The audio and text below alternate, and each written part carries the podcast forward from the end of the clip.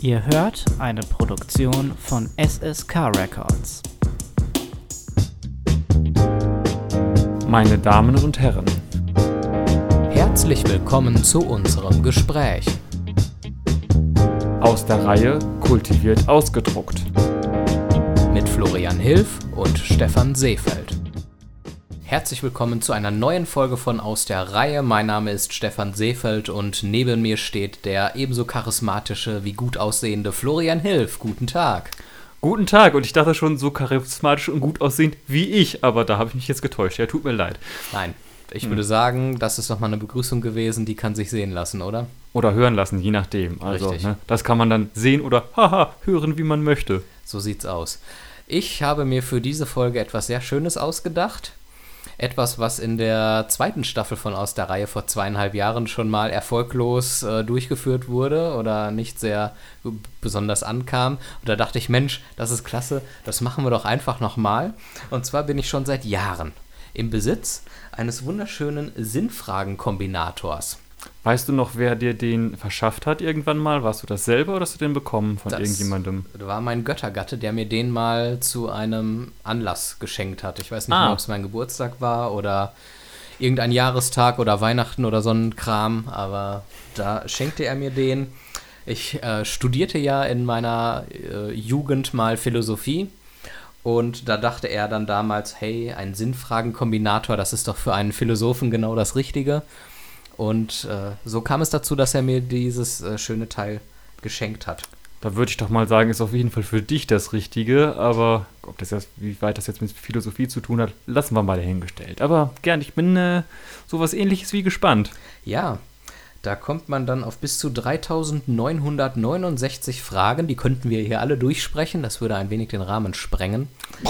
Und ähm, der funktioniert im Grunde so, der ist in zwei Teile aufgeteilt. Man fängt mit äh, dem Beginn einer Frage an Und lass mich raten, man endet mit dem zweiten Teil. und man endet mit dem zweiten Teil. Unfassbar, Wahnsinn! Oder? Und ähm, da werden dann, was ist sowas wie verwerflich für eine Art von Wort? Ein, ein Wie-Wort, ne?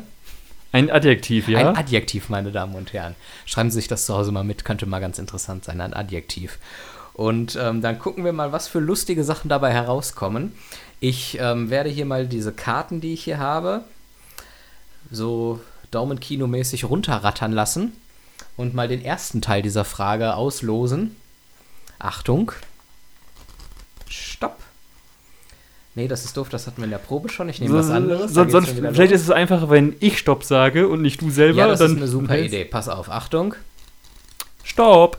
Sehr gut. Der Anfang der Frage lautet, ist die Realität... So, und jetzt, wie geht die Frage zu Ende? Das muss ich jetzt auch noch auswürfeln. Und ähm, da äh, sagst du auch wieder Stopp, bitte. Miep.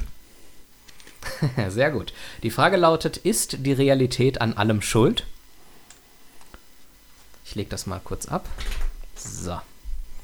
Ist die Realität an allem schuld? Liebe Leute, ihr könnt euch an dieser Frage beteiligen, indem ihr uns Kommentare schreibt auf Facebook oder Twitter, SSK Records, oder ihr einfach mal auf ausderreihe.sskrecords.de geht und dort kommentiert.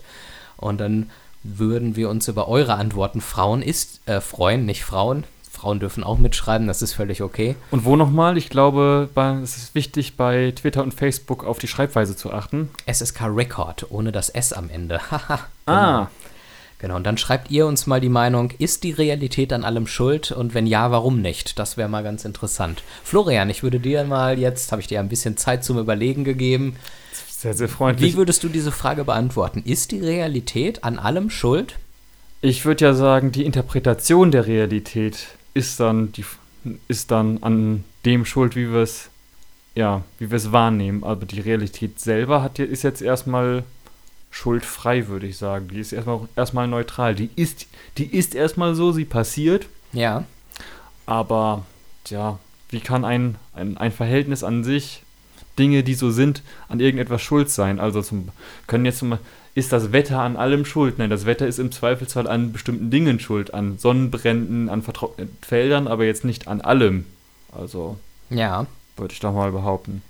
Es ist ein klassisches äh, Phänomen, dass wir Menschen dazu neigen, unbelebte Gegenstände, Ereignisse oder ganz allgemein gesprochen Entitäten wie belebte Gegenstände oder wie belebte Objekte darzustellen. Und da wird die Realität dann irgendwo personalisiert und, oder personifiziert und das macht dann natürlich eigentlich keinen Sinn. Man könnte sagen, ohne die Realität gäbe es auch all die Probleme nicht, die wir haben. Sie wären dann nicht real, aber sie sind nun mal real. Also ist es äh, ein Problem, dass alles real ist, könnte man sagen. Und was, was sind denn demnach deine Antwort auf diese Frage? Das habe ich mir noch nicht so ganz klar machen können. Mhm.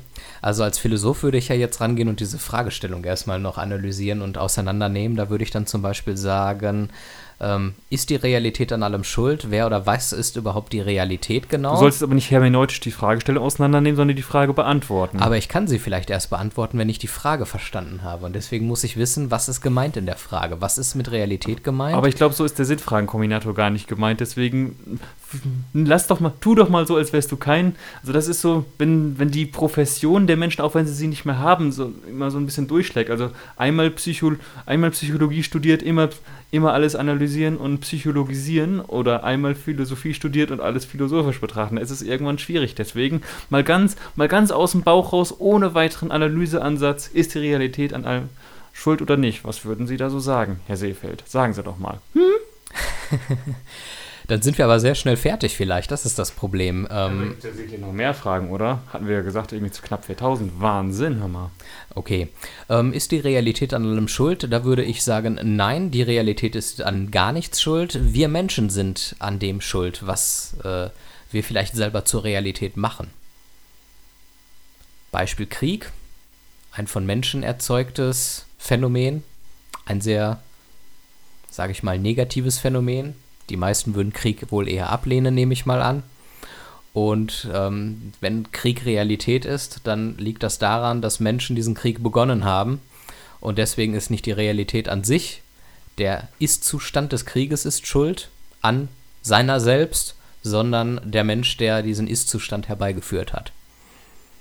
Hitler ist an allem schuld, ich wusste es immer. Grandios. Darauf können wir uns grundsätzlich immer einigen. Ja, Wobei man da auch den Schuldbegriff noch definieren könnte und fragen könnte, was heißt es denn, an etwas schuld zu sein? Und ist es überhaupt etwas Schlimmes, wenn man an äh, irgendetwas schuld ist?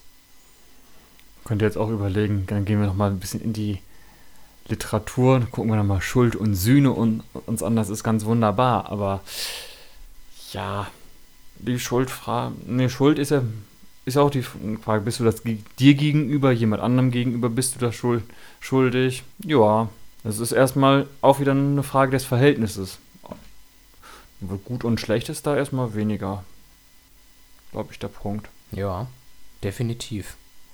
Also, wir haben die Frage, ist die Realität an allem schuld, glaube ich, im Rahmen dieser kleinen, gemütlichen Sendung gut beantwortet. In unserem kleinen philosophischen Talk heute. Ich würde ja äh, mich, ich würde mal drauf schauen, was eine andere Frage ergibt und die ein wenig flotter oder ein wenig beschwingter zu lösen. Mal gucken, das kriegen wir sicherlich hin. Ich bin sehr, sehr gespannt okay. und baue da sehr auf dich auch, muss ich sagen. Möchtest du mal hier äh, das, diesen Sinnfragenkombinator benutzen? Oder? Ich möchte ihn benutzen. Gib ihn mir. Ich gebe ihn dir, bitte sehr. Dann sage ich gleich Stopp, ja? Wenn's denn. Oh gut. Natürlich ja. auch unten anfangen. Nein. Na, dann mache ich mal, ja, bitteschön. Stopp. ha, super. Mhm. Gut, den ersten Teil der Frage haben wir. Wir stellen sie gleich im Ganzen, wenn wir den zweiten ja, Teil haben. Das zweite. Mhm. Stopp. Super. Dann bitte dich wieder dem Mikrofon besser sehr, ausrichten. Sehr, sehr gern. Die Frage lautet wie folgt: Ist Anarchie noch, noch zeitgemäß? Oh ja, ich finde ja, dass du die Frage beantworten solltest, weil du der Anarchie, glaube ich, ein bisschen näher stehst als ich, oder? Ich würde ja dann doch wieder leider ein bisschen ähm, allgemeiner erstmal antworten wollen und fragen, war Anarchie überhaupt mal irgendwann zeitgemäß oder brauchen wir eine gewisse Ort, äh, Art von Ordnung und Struktur äh, in unserem Leben, insbesondere wenn wir uns, wie wir das ja leider meistens tun, in einer Gemeinschaft, in einer Gesellschaft bewegen? Könnte da, wäre eine anarchistische Gesellschaft überhaupt möglich oder bräuchte es immer eine gewisse Form von Ordnung? Ich glaube, dass Anarchie in der Vergangenheit einmal zeitgemäß war, insofern, als dass eine Zeit lang mal Anarchie herrschte in verschiedenen Bereichen der Erde und in mancherlei Gesellschaft vielleicht, mal mehr, mal weniger. heutzutage gibt es ja immer noch Menschen, die man hauptsächlich verlottert vor Bahnhöfen sitzen sieht, die sich die Anarchie zurückwünschen. Und auch durchaus in manchen ähm, Studiengängen lernt man junge Menschen kennen, die der Anarchie durchaus positiv gegenüberstehen. Insofern ist Anarchie durchaus ein Gedanke, der noch seine Anhänger heutzutage hat und daher noch nicht in Gänze aus der Mode gekommen Wo ist. ich, weil ich auch sagen muss, da bin ich vielleicht auch so, ein, so ungewollt so ein bisschen auf deiner Seite. Anarchie mit äh, iPhone in der Hand und Che Guevara-T-Shirt finde ich immer so ein bisschen schwierig, so ein bisschen, ja, so ein bisschen doppelzüngig auch. Also da, das ne- kann ich dann den Leuten nicht so ganz abnehmen, weil dann müsste man auch sagen, wenn ihr wirklich an anarchisch oder anarchosozialistisch oder wie auch immer unterwegs seid, dann dürftet ihr gar nicht hier sein, sondern müsstet euch wirklich kom komplett in einer selbstverwalteten Bildungsorganisation oder Bildungsinstitution bewegen und nicht in dieser staatlich, in dieser staatlich gelenkten Einrichtung. Das wird dann dem Anarchie-Gedanken, wenn man ihn wirklich komplett bis zum Ende durchspielt, ja auch ein wenig widersprechen, möchte ich sagen. Insbesondere, wenn man jetzt drüber nachdenkt, dass es zusätzlich dann dieses, ja, dieses sogenannte Bologna-System dann auch noch dahinter steckt, das was ja auch nochmal äh, recht unanarchisch möchte sagen, äh, ist, möchte ich sagen. Allein wenn man dra drauf guckt, wie das ähm, Studium vor dem Bologna-Prozess organisiert war, dafür war es vielleicht sogar nochmal ein bisschen, ja, ein bisschen mehr an, ein bisschen mehr anarchischer, ein wenig anarchischer, so heißt das, ein wenig anarchischer, als es dann vielleicht heute der Fall ist, aber wirklich Anarchie in diesen, auch in diesen Zusammenhängen finde ich ähm, schwierig. Das geht, glaube ich, nur dann, wenn man sich wirklich halt von allem frei machen konnte. Ich habe erst äh, den letzten kleinen Bericht mitbekommen von, von jemandem, der gesagt hat, ich baue mir jetzt eine. Einen, von wem? Einen kleinen. du hast angefangen zu nuscheln am Ende. Ein Bericht von und dann wurde es nur noch ein, nuschelig. Ein Bericht, dann habe ich noch, ich habe neulich einen Bericht mitbekommen von jemandem. Ach, von jemandem. Der okay. sich ein äh, größeres Anwesen in, in einem Waldstück gekauft hat. Und äh, ja, das, da, da geht schon, geht schon los. Er hatte sich halt eben gekauft, beziehungsweise dann finanziert durch einen Kredit, von dem er auch selber sagte, dass die Abbezahlung dieses Kredits werde ich selber nicht mehr erleben. Und auch da ist klar, so Anarchie funktioniert ironischerweise dann doch anscheinend nur sehr, sehr besonders gut mit Kapitalismus im Hintergrund und insofern. Ja. Ich glaube auch sowieso, dass Anarchie ich, nur halt für diejenigen ja. funktionieren kann, die sowieso stark sind und in der Lage sind, alle ihre Interessen durchzusetzen, notfalls auch mit Gewalt. Und ähm, viele, die dann Anarchie fordern, wären selber, glaube ich, dann sehr, sehr benachteiligt, weil sie sich dann doch nicht durchsetzen könnten und ihre Interessen vertreten ja, könnten. Also das heißt, entweder brauchst du Macht oder Geld oder beides und dann, kannst, dann steht dem anarchischen Leben nichts mehr im Wege. Grandios. Ja, ich lehne das ab, meine Damen und Herren. Was jetzt genau? Macht und Geld oder Anarchie? Anarchie. Das ah. andere habe ich schon. Anarchie brauche ich dann nicht mehr. Wenn ich mich hier so umschaue, dann würde ich sagen, doch, das ist allein das Bild, was ich hier gerade im Blickfeld habe, so von, einem, von einer weiten Fläche und Wald und ich würde sagen Gräsern, so Feldern, äh, Wiese und so. Ja, das ist äh, schon ein Feld. Wiese, Man sieht Feld. wie ein Track Tracker da. Wer ist ein, das? Ein Trucker. Ein Trecker, ein, mein ein, Gott. Da, da, haben sich zwei Trucker lang gerollt und jetzt sind da so Spuren im, in der Wiese drin. Absolut, mhm. genau. Ja, in ja. meinem riesigen Anwesen hier, man muss immer sagen, wir zeichnen hier aus einem Schloss auf. Und ähm, das ist sehr luxuriös. Deswegen ist es hier auch immer so kalt. Ja, das macht Sinn. Mhm. Ja, fürs Heizen hat es dann doch nicht mehr gereicht. Schade. Ich glaube, alle guten Dinge sind drei. Eine Frage wollen wir noch durchspielen. Und dann würde ich sagen, haben wir diese kulturell sehr wertvolle Sendung auch tatsächlich dann schon beendet, die hoffentlich, hoffentlich einigermaßen unterhaltsam für euch ist. Ähm, ich würde dann noch einmal. Ich würde ja. Es sei denn, du hast noch ich, was ich, zum ich, Thema Anarchie. Nö, ich würde einfach nur sagen, wir sind ja überzeugt, dass es unterhaltsam ist und äh, kurzweilig, sonst, würd, sonst würden wir die ganze Scheiße doch überhaupt nicht machen. Richtig. Wir sind so überzeugt davon, dass diese Sendung hier unterhaltsam ist, dass ich noch nicht einmal Statistiken und Abrufzahlen erfasse, weil ich so überzeugt davon bin, dass das eh Tausende und Abertausende Menschen hören, dass ich mir denke, ja, eine genaue Zahl auf, den, auf die Person genau ist mir egal.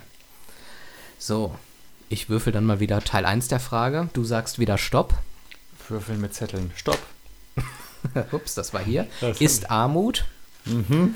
Jetzt der, bin ich gespannt. Ja, das kann nur politisch unkorrekt werden. Ich freue mich. Ist immer gut, wenn man überheblich über eine gesellschaftliche Schicht spricht. Das mag ich immer sehr gerne. In der man dann selber nicht ist, ja. Genau. genau. Wunderbar. Teil 2, mhm. Achtung.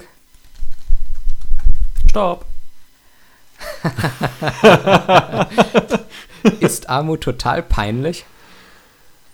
Nun, wenn ich Kevin Justin Jason und äh, seine Mutter Jennifer vor dem Aldi stehen sehe, Und Serafina Kelenta. Und Serafina Kelenta ist zu Hause oder wo ist die? äh, Serafina ist noch in der Kita, weil das der einzige Ort ist, wo sie mittags mal eine anständige warme Mahlzeit kriegen kann. Ah ja. Und ähm, die Mutter Jennifer hat eine pinke, zwei Nummern zu kleine Jogginghose an, Also Marke Presswurst quasi. Marke Presswurst, weil sie halt leider arm ist und sich keine vernünftigen Kleidung leisten kann. Und B hat diese Armut ja einen Grund oftmals und das ist vielleicht fehlende Bildung in der Vergangenheit gewesen. Ich wollte jetzt gerade fragen, Moment mal, Armut, Armut resultiert aus Übergewicht.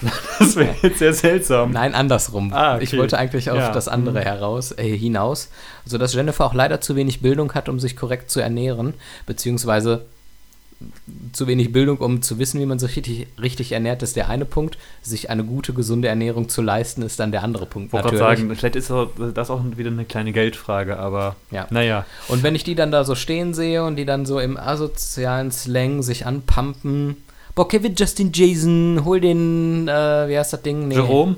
Jerome, was ist da mit dem Einkaufswagen? Äh, Also das ist dann, äh, kann man als peinlich bezeichnen. Mir tun gerade alle ärmeren Menschen leid, die sich total auf den Schlips getreten fühlen, weil sie sich durchaus kultiviert ausdrucken, äh, ausdrucken, ausdrücken können. Die. So ein Nadeldrucker, so ein schöner. Ja, genau, herrlich. Kultiviert ausgedruckt. Hm. Sehr schön. Schöner Name für die Sendung, aus der Reihe kultiviert ausgedruckt. So nehmen wir das.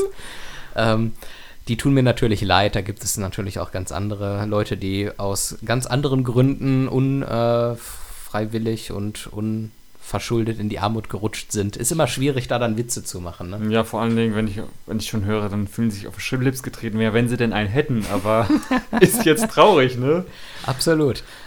Aber ich Oh. sage mal so, du hast mir ja früher mal erzählt, dass du durchaus einen gewissen Serdar Muncho gut findest, der sagt, jede Minderheit oder jede gesellschaftliche Gruppe hat das Recht, diskriminiert zu werden.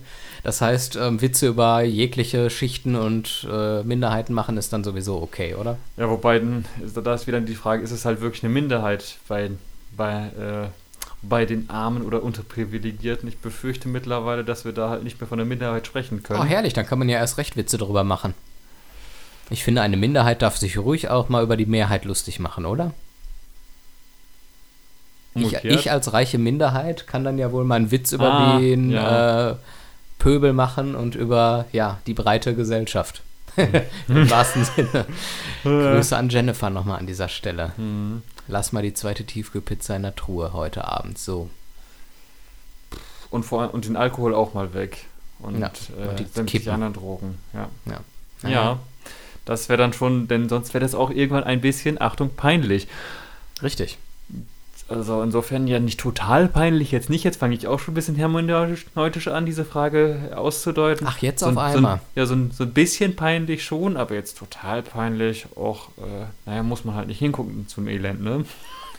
ja, vor allen Dingen, ich würde, Ist das furchtbar hier. ich würde auch Armut nicht als generell total peinlich bezeichnen, sondern vielleicht nur ähm, gewisse Auswüchse äh, der Armut, wie sich gewisse ähm, ja, Verhaltensweisen und ähm, Auswirkungen der Armut so zeigen. Also wir sind halt wieder bei den Verhaltensfragen, bei den Auswirkungsfragen. Genau. Demnach. Ja.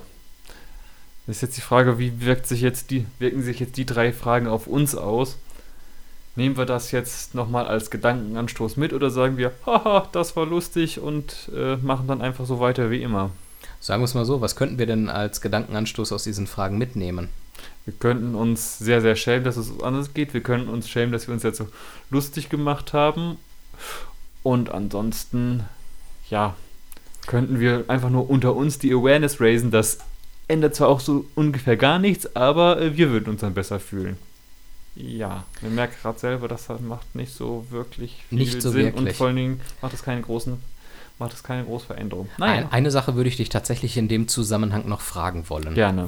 Und zwar ähm, ist es ja immer schwierig, wenn man solche Sätze raushaut wie manche oder vielleicht sogar viele Menschen, die sich in der Armut befinden, sind selber dran schuld und könnten ja selber mehr dafür tun, um, tun, um aus der Armut rauszukommen. Da sind wir so ein bisschen beim amerikanischen Dream. Ähm, man kann für sein eigenes Glück äh, arbeiten. Beim. Ara- American Traum quasi. Genau, der Mhm. American Traum, wie man ihn korrekt auf Englisch aussprechen würde. Mhm. Was hältst du von dem Gedanken? Halte ich für theoretisch eine nette Idee, für praktisch aber nicht umsetzbar.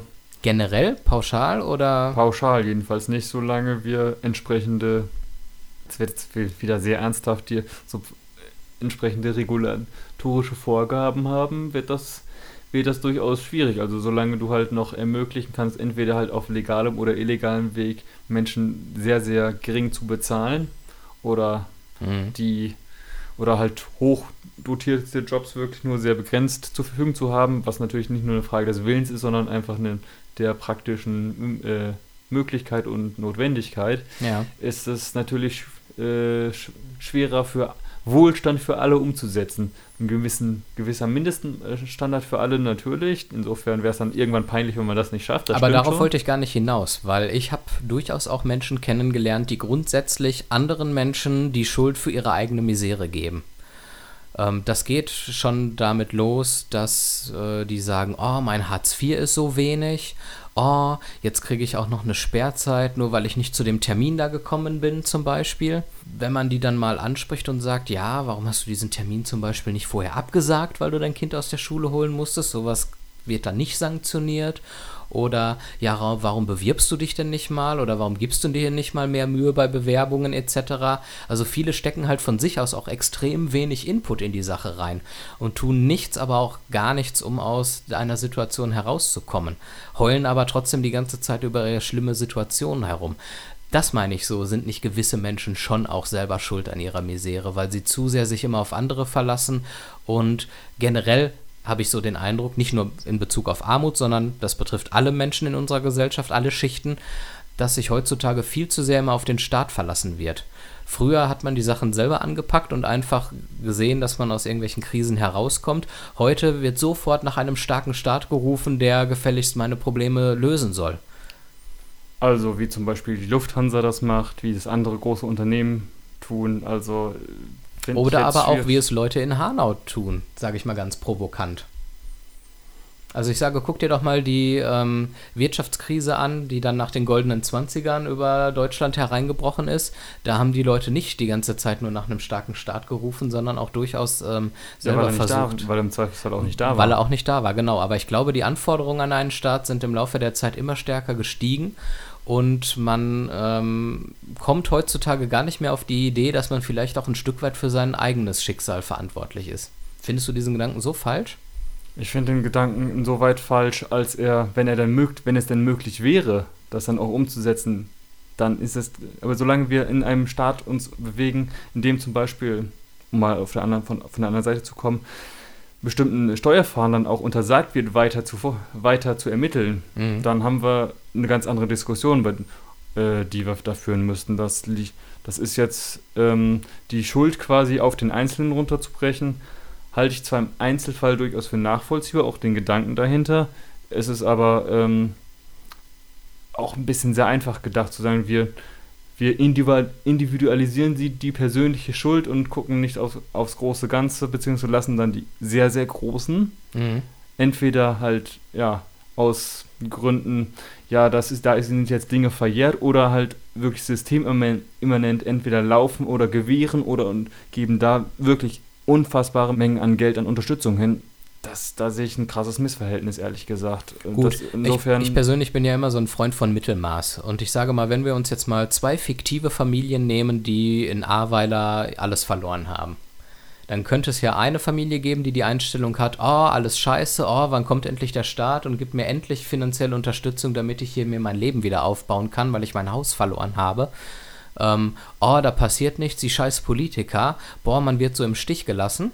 Variante 1. Mhm. Und dann gibt es Familie 2, ähm, die mit Nachbarschaftshilfe und ähm, gegenseitiger Unterstützung das Ganze selber in die Hand nehmen, vielleicht einen kleinen äh, mittelständischen äh, Betrieb hatten und kostenlos bei den Leuten irgendwie den Keller trockenlegen und nicht erst warten, dass staatlich organisiert dort jemand reinkommt, sondern die fangen einfach an und packen an.